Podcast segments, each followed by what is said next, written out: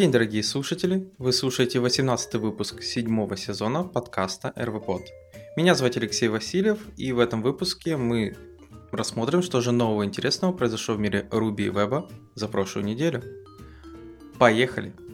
Итак, первая новость из мира Ruby Rails – это поскольку надвигается, близится релиз э, Rails 6, то сейчас активно пишутся статьи о том, что же нового в Rails 6, э, как на него обновиться. И вот одна из таких статей как раз рассказывает про то, э, как обновить проект с 5.2 на 6, что же стоит нам ожидать, что рассмотреть. То есть в основном автор рассказывает про такие вещи понятные, что там Ruby придется минимальный взять 2.5, а, гемы пересмотреть, э, проверить конфиг файлы. Для этого можно использовать э, Rake или есть хороший сервис, например, Rails Div, который позволяет понять, в чем отличается генерация проекта на Rails 5.2 и на Rails 6.0. Я, кстати, сам часто активно пользуюсь, когда обновляю э, версию рельсы с одного мажорного релиза на другой, я перехожу в Rails Div и смотрю, чем отличается генерация конфигов. А, также тут автор расписывает, что же было удалено, потому что оно было задепрецировано. То есть э, разные штуки, такие как Copify э, в генераторах и темплейтах, э, config secret token. В Action Pack, например, был удален fragment cache key, он был заменен на combined fragment cache key. Также определенные методы в тест-респонсах, например, success э, поменяли на successful со знаком вопроса. Missing, э, теперь вместо него надо использовать not found, error, server error, то есть понятное дело. Image alt helper тоже пропал. Ну и разные такие штуки, которые, если у вас был deprecation warning э, на 5.2, то на шестом это уже будет именно падение в коде, и поэтому вам лучше это сначала пофиксить. А, также изменились такие вещи, как э, Webpacker стал дефолтным, то есть Asset Pipeline все еще можно настроить и использовать, но уже неплохо бы потихоньку переходить на Webpacker. Ну и поддержка в Credentials добавили uh, Multi-Environment uh, поддержку, то есть в чем основная была проблема, как я это уже говорил, наверное, не помню сколько подкастов назад, в Encrypted Credential рейсах это то, что мастер-ключ, он один на любые environment. И на development, и на staging, и на production, что как бы убивает всю его юзабельность. Потому что если вы работаете в команде, и у вас зашифрованы все креденшалы э, ключом этим шифрованием, вам его надо раздать всем в команде. А значит, все могут расшифровать э, те же самые production, staging и другие credentials, что как бы глупо. И вот теперь наконец-то добавили то, что на каждый environment можно создать свой уникальный дата-ключ, через который шифровать их. И в таком случае этот ключ э, можно не передавать всем остальным разработчикам, они могут работать только с development ключом, а staging э, или production, они могут оставаться зашифрованными и расшифровываться только на э, в данном случае где там у вас в докер-контейнерах, на ваших VM, ваших системах еще каких-либо, ну, в зависимости от того, как вы доставляете этот ключ. То есть или DevOps-система его доставляет, или во время билда контейнера вы как-то его пробрасываете. Это уже решать вам. Но в любом случае теперь вы не обязаны его выдавать всем вашим разработчикам, если вы им не доверяете. Э, следующая статья тоже рассказывает про э, изменения, которые принесет себе э, Rails 6, а именно про Active Record. Например, появилась такая штука, как PIC, про это тоже рассказывал. То есть, э, кто не знает, э, есть такой метод plug, который позволяет выбрать только нужные поля и не генерировать на них объекты. То есть вы просто получаете массив или массив массивов, если выбираете несколько полей, что как бы более-менее эффективно по памяти, э, чем генерация на каждое там одно поле по отдельному объекту. Но получается, если вы хотели получить именно какое-то поле там с одного рекорда вам приходилось использовать э, какую-нибудь такую штуку, типа как plug.first.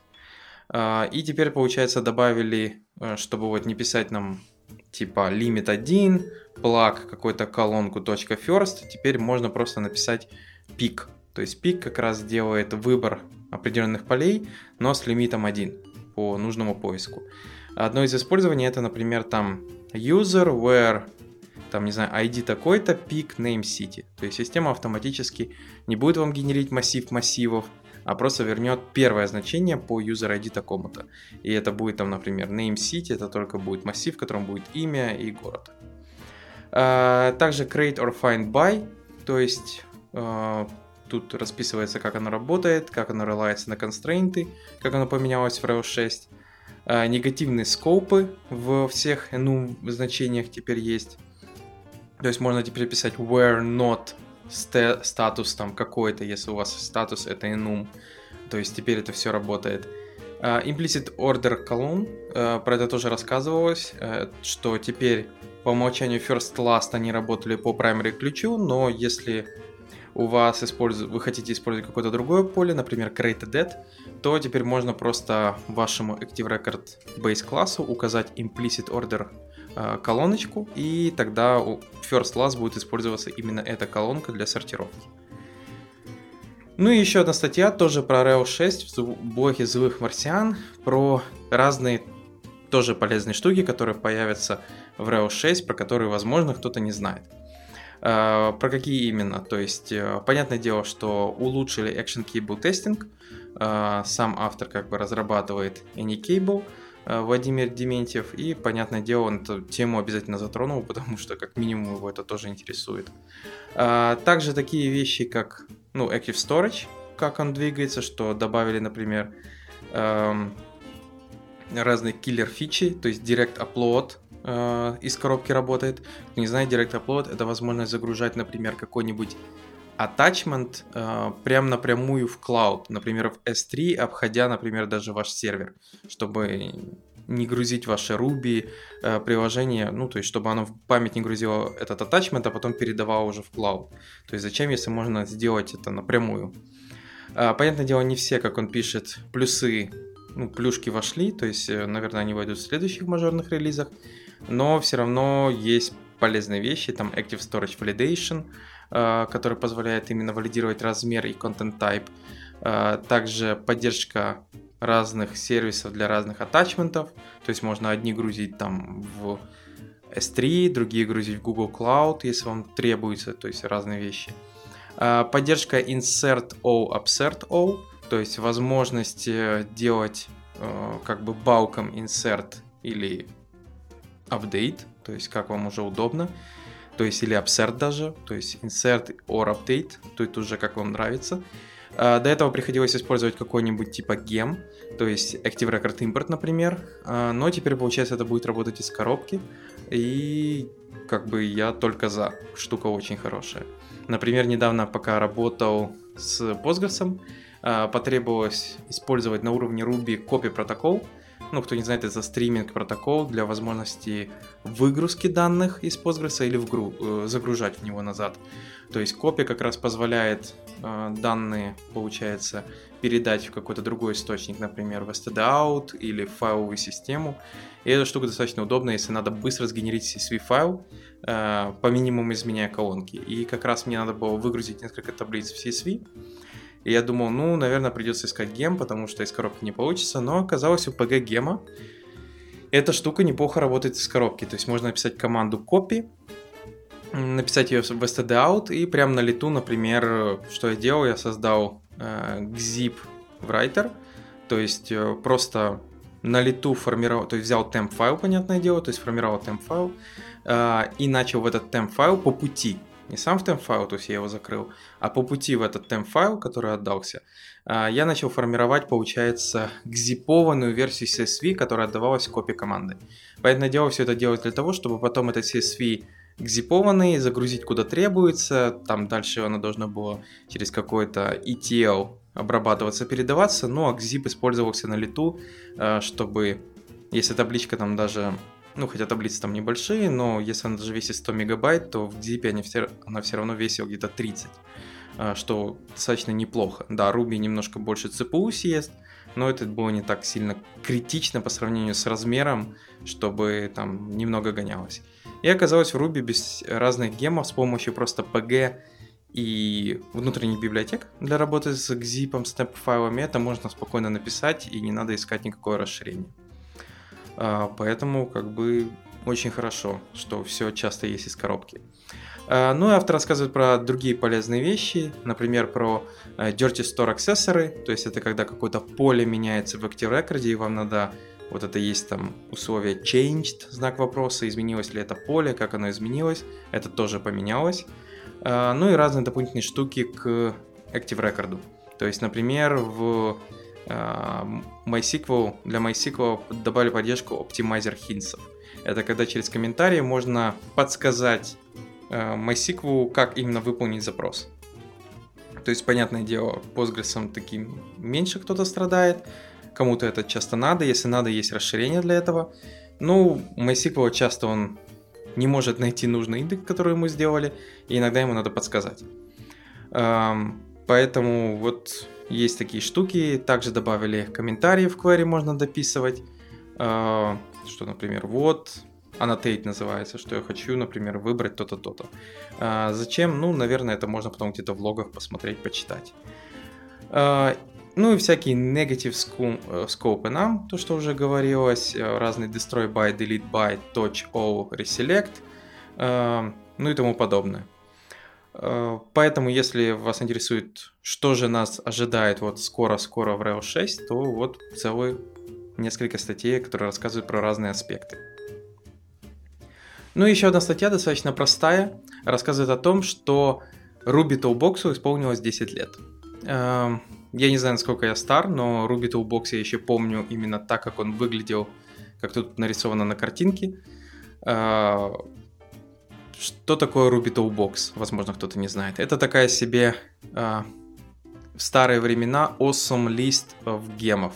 То есть сейчас на GitHub привыкли создавать awesome листы на всякие там библиотеки, по темам, еще что-то. Вот Ruby Toolbox это был сайт, который как раз э, по категориям собирал разные гемы и делал им какую-то там минимальную сортировку. Э, по поддержке, то есть э, когда последний был комит, сколько из него звездочек или сколько его раскачали в Ruby Gems, что-то такое. И штука была достаточно полезная, особенно если ты начинающий разработчик и не знаешь ты точно знаешь, что на это есть библиотека, но какую взять ты не знаешь. И Ruby Toolbox очень в тот момент, лет 10 или я не знаю сколько, очень помогал. Потом, понятное дело, немного, скажем так, подзапустили его, но сейчас, я так понял, к нему вернулись, его он продолжает поддерживать, а, то есть э, он живее всех живых. А, но в любом случае, ну, сейчас всякие есть еще эти awesome э, листы, они никуда тоже не делись. Но Ruby Toolbox все еще такой, знаете, к нему можно обращаться, чтобы посмотреть, какие гемы э, актуальны, что использовать. Понятное дело, что я не уверен, насколько там сейчас актуальная информация, но то, что я открывал, более-менее, то есть актуально. То есть там можно посмотреть, какие гемы где какие работают, а, какие там проекты healthy, какие уже вроде бы не очень. А, это уже как можно глянуть судой. То есть, ну, хотя лучше все равно обращаться еще в GitHub, пересматривать на всякий случай, хотя эта штука, я так понял, тянет с GitHub информацию тоже. Ну что ж, перейдем к интересным новостям из мира веба. Э, первая э, новость это выход Babylon, Babylon.js 4.0. Э, кто не в курсе, Babylon.js — это Web.gl-based графический engine. То есть основное его использование это работа как раз рендеринга графики чего-либо. Uh, какие там могут быть вещи? Это игрушки, это рендеринг каких-то 3D объектов в вебе и не только, потому что, ну, в основном в вебе, потому что WebGL. Uh, то есть его там есть разные эдиторы уже готовые с ним работать у них появился визуальный сцен, э, инспектор сцены, через который можно смотреть э, файл проекта, модифицировать его, какие-то ползунки дергать. Э, также появились модули, э, его перевели на ECMAScript 6, за счет этого э, добавили много оптимизации, и у него payload уменьшился почти на 80%. Uh, э, также добавили лучше физику, то есть у него там добавили AmoJS Physic Engine, Э, как плагин, то есть за счет этого физика стала лучше работать. Эм, обновили вид, то есть добавили крутые какие лого, сайт улучшили. Ну и вообще проект растет вовсю. То есть тут есть хорошее видео, э, как они его анонсировали. Поэтому если вам надо разрабатывать какую-то 3D-игрушку или просто сайт, на котором должно что-то крутиться в 3D, то там даже интернет-магазин, возможно, с шоурумом, э, в котором, например, вы в 3D э, для какого-то объекта, например, там меняете ремешок. Например, у вас в магазине свой Apple Watch, и вы там через 3D хотите, чтобы ремешок менялся, и при этом эти часы крутились. Эм, вот можно посмотреть в сторону Babylon, э, Babylon JS. Э, понятное дело, что сам по себе проект разрабатывается при поддержке Microsoft. Для кого-то это может быть плюсом, для кого-то минусом, но тут уже выбирайте сами.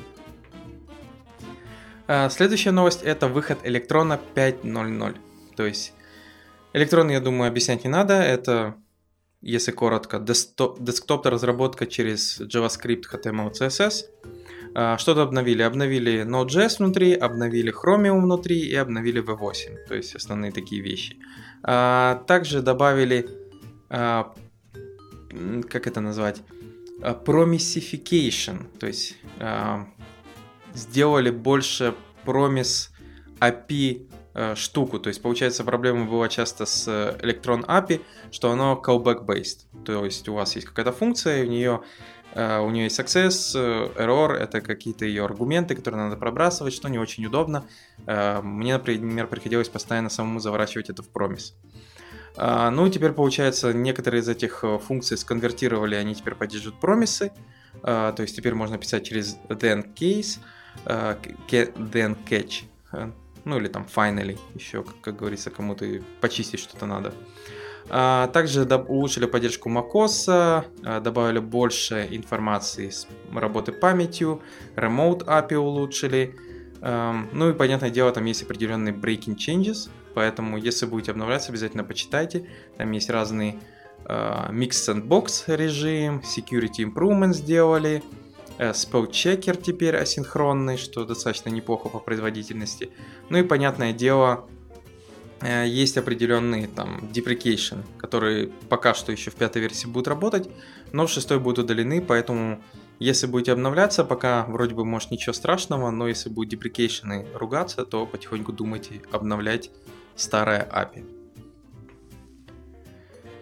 И еще одна заметка, э, которая так интересно называется Э, умрет ли Angular из-за React. То есть автор решил рассмотреть, э, что случится вообще с будущим веб-разработки э, и вообще рассмотреть, убьет ли React Angular, все ли так произойдет. Ну, статья, конечно, такой, знаете, title красивый, но в реальности статья такая обзорная, которая рассказывает, что вот React библиотека простая, потому что это библиотека, Angular это все-таки фреймворк, и что вот э, на React чаще идут разработчики, потому что, во-первых, он везде, во-вторых, ниша входа достаточно простая, потому что это просто библиотека, ее можно накрутить к чему угодно, как угодно. Angular все-таки у него свои подходы разработки, много он подчеркивает из Java разработки, э, ну, как говорит автор. Э, я бы не совсем бы сказал, что похоже, но окей. А, и, понятное дело, автор подчеркивает, что когда порог входа достаточно низкий, это не означает, что и качество кода становится высоким, то есть оно тоже может очень сильно проседать. А, о чем вспомнить, что за что часто хают PHP разработчиков, потому что PHP очень простой язык, а порог входа в него низкий, и часто на нем пишут ну, очень плохие вещи, потому что люди, которые даже основы программирования не учили и уже как бы пытаются что-то делать. Я не говорю, что все PHP разработчики плохие, сам когда-то таким был, э, неплохим, а просто PHP разработчик. Э, но, к сожалению, когда порог входа очень низкий, то да, появляется очень много плохих вещей, поэтому э, у каких-то других фреймворков или там языков, у них, например, порог входа достаточно высокий, поэтому комьюнити тоже небольшое, Э, качество кода тоже, кстати, может быть страдать, но не настолько сильно, потому что на нем пишут мало людей. Вот и все. То есть тут как бы паука с двух концов. Когда порог входа низкий, то и комьюнити может быть больше. Но, как вы понимаете, чем больше народа, тем процент, при проценте, например, 10% будут плохой писать код, то в количестве это будет больше людей.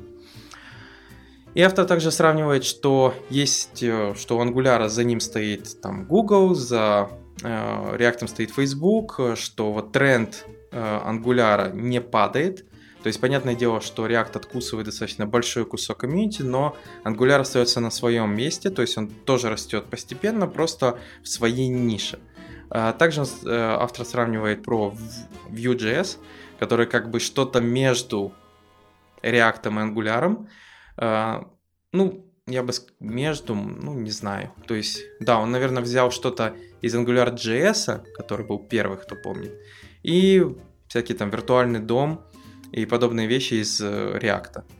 И получилось, да, для тех, кто любил AngularJS, Vue.js это просто прекрасная штука. И автор тоже это сравнивает, что вот кто-то использует Netflix, например, использует React, э, PayPal использует Angular, у каждых гигантов свои потребности, и что в конце надо все-таки э, думать про то, как решить эффективно задачу, а не про какие тулы использовать. Ну, в конце концов, э, как я сказал, что статья пытается с хорошим тайтлом, но не раскрывает основную идею, так э, что же пройдет с Angular. Ну, если коротко, как я понял, что автор пытался донести, что Angular все еще будет продолжать жить, он будет использоваться в больших компаниях, потому что он все-таки дает себе какие-то основы, у него он все-таки фреймворк в первую очередь, то есть у него есть готовый роутер, готовый э, клиент для работы с бэкэндом, то есть HTTP запросами. Э, у него есть э, как бы структура, как надо писать приложение, в то время как React достаточно прост, но все остальное на ваших плечах, и вы уже должны разобраться, как это сделать. А, что я скажу, кстати, в некоторых командах убивает достаточно большое количество времени только на обсуждение, куда положить этот компонентик, умный он, не умный, а, и, и тому подобное. А когда еще доходит до CSS, вообще отдельная песня. А, куда мы будем ложить CSS, в JS или не в JS, как его будем собирать, в то время как у Vue.js и у Angular это как бы уже решенный вопрос. Вот, поэтому статья такая, ну, нормальная, но я бы не сказал, что она четко отвечает на вопрос. Я считаю, что конец, э, в конце, конечно, э, автор хорошо расписывает, что надо просто изучить парадигмы, основы, но я думаю, все, кто меня слушает, уже это и так прекрасно знают. Но эти библиотеки тоже приходится знать. Хорошо, перейдем к следующим новостям из мира Руби. Э, первая статья достаточно, ну, я считаю, простая, но все-таки кому-то может быть хорошо почитать, если кто-то не знает про две стандартные библиотеки в Ruby. Это делегатор и forwardable. Э, то есть в AppSignal э, блоге расписывается как раз, что такое вообще delegation, что такое forwarding, как это работает – что вот в Ruby стандартной библиотеке есть такой класс, как делегатор, э, который предоставляет как раз вот этот delegation pattern. Э, также есть simple делегатор, который вот как раз позволяет это определенно, ну, как это вообще используется и работает. Также автор потом расписывает, как можно там свои декораторы делать через это. Ну, понятное дело, я думаю, каждый писал свои декораторы или презентеры через delegation методы. Ну и дальше расписывает также про forwardable, а, как это работает, как там используются такие, такие методы, как def delegator или def delegators а, методы, как вот можно свой декоратор переписать а, на forwardable. Ну, в данном случае это статья для тех, кто вообще не слышал про такие библиотеки и как без дополнительных гемов, без всякого драпера и еще чего-то можно просто на быструю сделать базовый класс своего декоратора и просто его потом расширять. Понятное дело, что в драпере и тому подобное достаточно много других полезных штук, но если вам нужен базовый декоратор паттерн, э, то как бы в Ruby стандартной библиотеке это уже есть.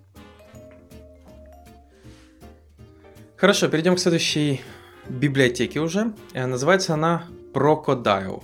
То есть это такой как крокодил, но прокодил. Это такой процесс менеджер. А, основная его идея заключается в том, что он похож на Foreman.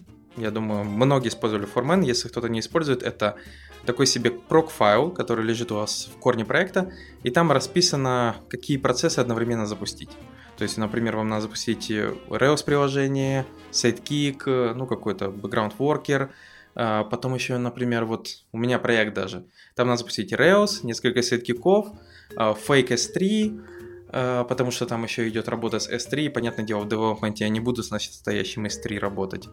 Потом система для перехвата mail сообщений, и, по-моему, там еще что-то я уже не помню. То есть, а, там еще веб, веб да, WebSocket сервер отдельно, потому что он и так по дефолту отдельный. То есть вот это все стартует, и в чем плюс? Чтобы не создавать N терминалов и не запускать каждый из этих процессов отдельно, есть forman, э, который, говорю, forman start, и он стартует по этому файлу все эти процессы одновременно и группирует log output прямо мне в консоль, показывает, какой процесс что плюет в log output, что достаточно удобно. А, так вот, Procodile это специальный такой файлик, а, который Procodile так и называется, который а, позволяет стартануть так же, как Forman процессы, но у него есть вариант работать в foreground, то есть так же, как Forman, но также можно в бэкграунде. То есть вы можете сказать Procodile start, и он застартует все в бэкграунде.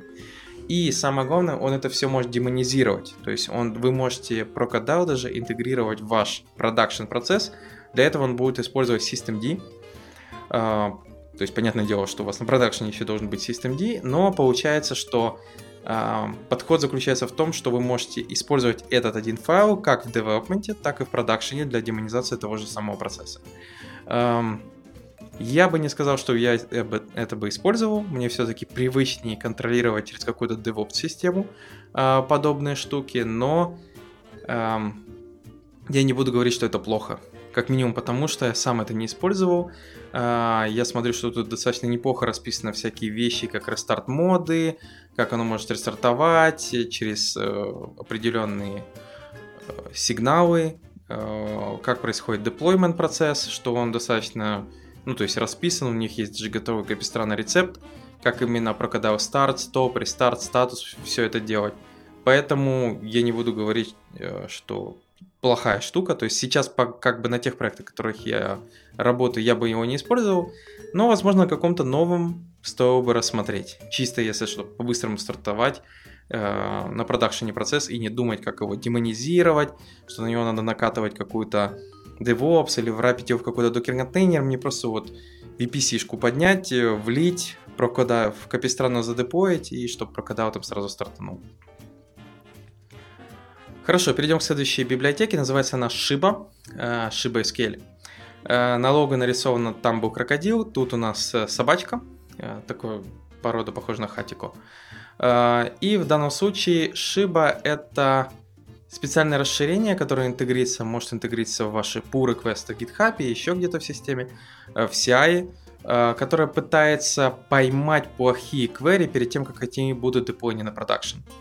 То есть бывает такое, что кто-то написал а, кверю, которая вроде в девелопменте выгребает 5 записей, ничего страшного в ней нет, но на продакшене по этой квере выделяет, забирается в память 2 миллиона записей, и, понятное дело, это будет не очень приятный experience на продакшене, когда это пойдет.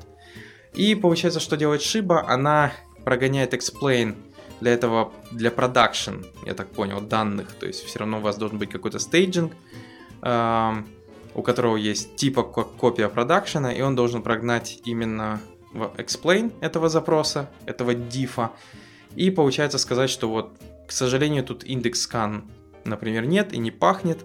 Э, запрос вернет, например, полмиллиона роов, э, что достаточно плохо.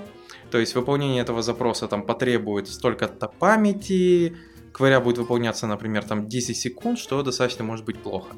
Поэтому штука интересная. Э, я бы, наверное, себе даже добавил, ну, я бы как минимум использовал это в командах, э, в которых, понятное дело, вот подобные вещи могут случаться, когда у вас происходит там э, sequence scan, вы забыли индекс, то есть какой-то есть запрос, по нему забыт индекс, и получается Шиба может говорить, что к сожалению, я проверил, explain без индекса, вы уверены, что это нормально, потому что по этому же запросу возвращается еще и n-row должно, а это как бы плохо. А, во всех примерах у них используется MySQL, но я думаю, Shiba прекрасно работает и а, с Postgres и со всем остальным должна. Ну, еще одна библиотека, называется она а, Wasmer. Wasmer — это Ruby библиотека для того, чтобы выполнять WebAssembly бинарь в консоли.